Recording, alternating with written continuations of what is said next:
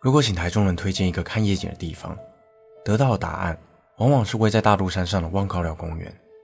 站在眺望平台上，可以远眺台中港，还能将彰化和台中市区的夜景一览无遗。附近还有一条连绵至大肚山脚下的蓝色公路，蜿蜒的山路在蓝色路灯的点缀下，从空中俯瞰，就像是一条闪闪发光的蓝宝石项链，是摄影爱好者捕捉夕阳光彩的最佳去处，也是情侣约会必去的行程之一。不过，如此美丽的地方，却也盛传有灵异的传闻。不仅仅是因为附近有着不少公墓，还有多年来发生在此处的命案。大家好，我是希尔，欢迎收看本期的都市传说。今天这一集，就让我为大家介绍台中望高寮。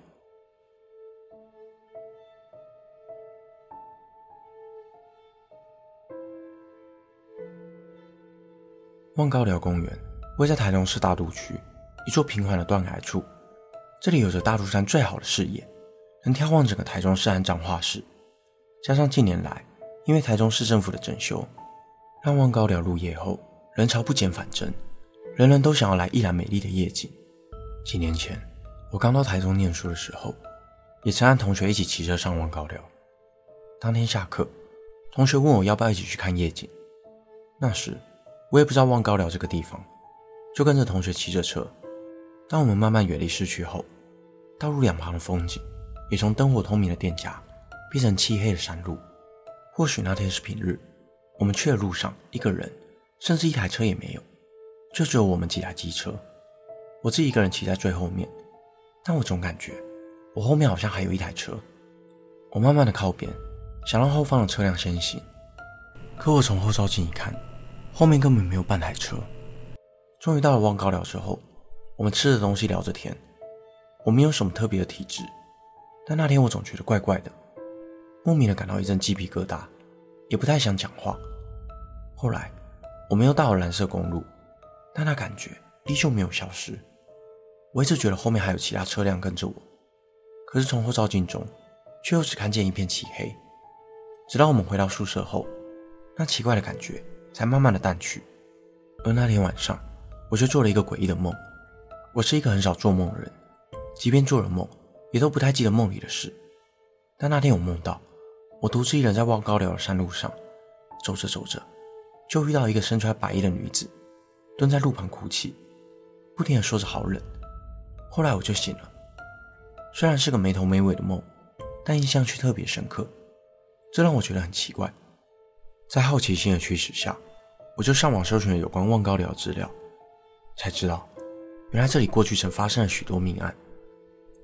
两千零三年十二月七日晚上八点，从事保险业的施女在晚上骑车出门，说要到一家机车行谈保险之后，就此音讯全无。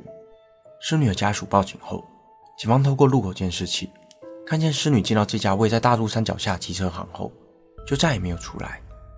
后来，警方带着搜索票到机车行搜索，才在顶楼的水塔中找到施女的尸块。并将机车行老板陈金火逮捕。几天后，机场附近的通讯行赵老板通报了警方，说有一个名叫广德强的年轻人拿着施女的笔记型电脑到通讯行贩卖。警方随后也逮捕了广德强，这才知道他是机车行老板陈金火的学徒。两人当时因为起了淫念，强暴了施女后，再将其杀害，随后分尸。而警方还在调查中发现，施女的尸块并不完整。广德强才指认，陈金火有烹煮施女的遗体使用，因此陈金火也被媒体称之为“台湾食人魔”。而这起震惊全台社会的命案还在审理阶段时，又发生了一起命案。两千零四年七月十七日，当时通报警方举报广德强通讯行老板赵某被人发现尸首分离，被遗弃在大肚山上。一名林姓男子向警方坦承，他的女友黄丽燕。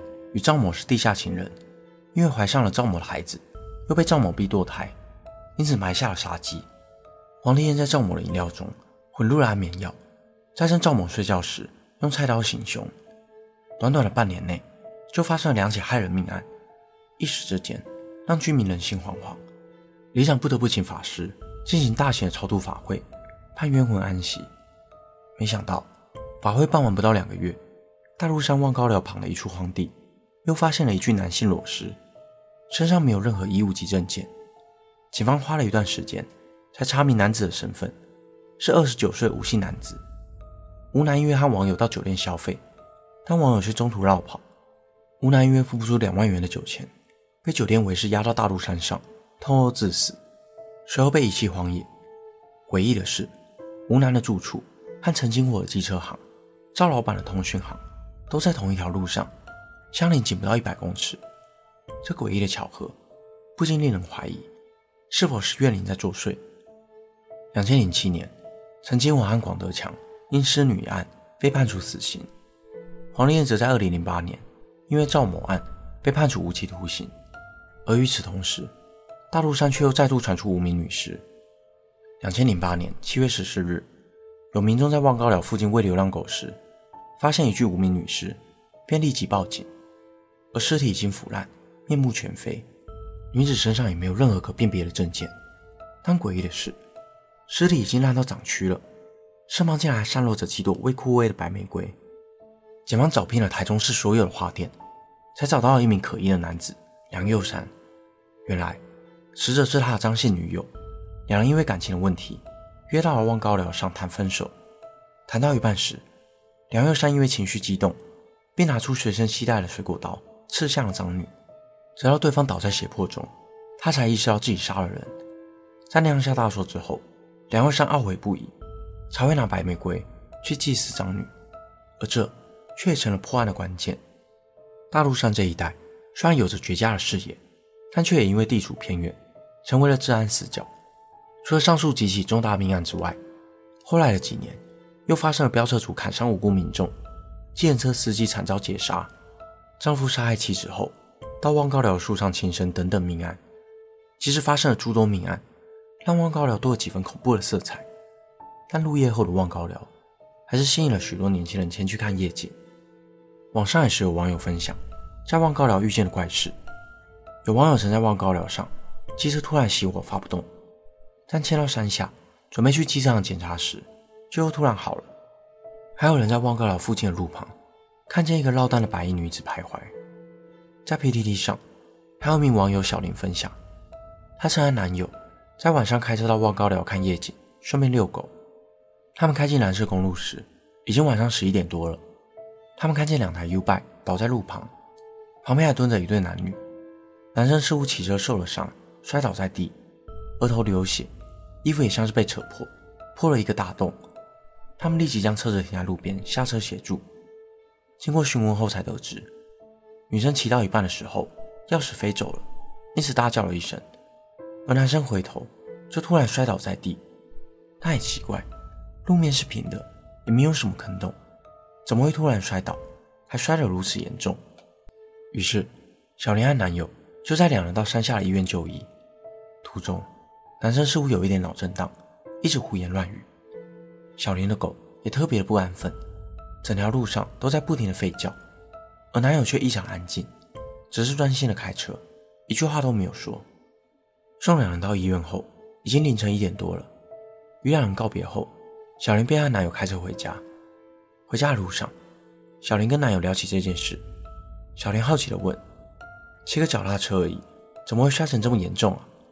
而一直沉默的男友这时才开口说：“他是被推倒的。”男友继续解释道：“他刚刚会停下车帮忙，是因为他看到那个男生旁边围着两三个人在旁边嘲笑他，他以为是霸凌，才会想要下车帮忙。但是他见小林和那个女生都对他们的嘲笑没有任何反应，他才确定他们并不是人。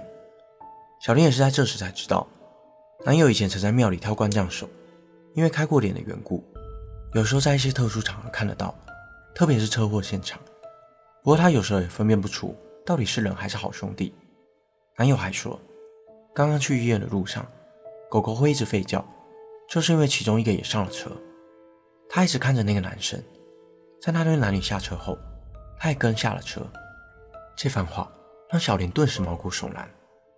过了几天，小林用赖和那名女生询问后续，女生告诉他，男生的伤势没有大碍，只是轻微的擦伤而已。不过他们也有去收金，而收件人却告诉他，他身后被跟了个不好的东西。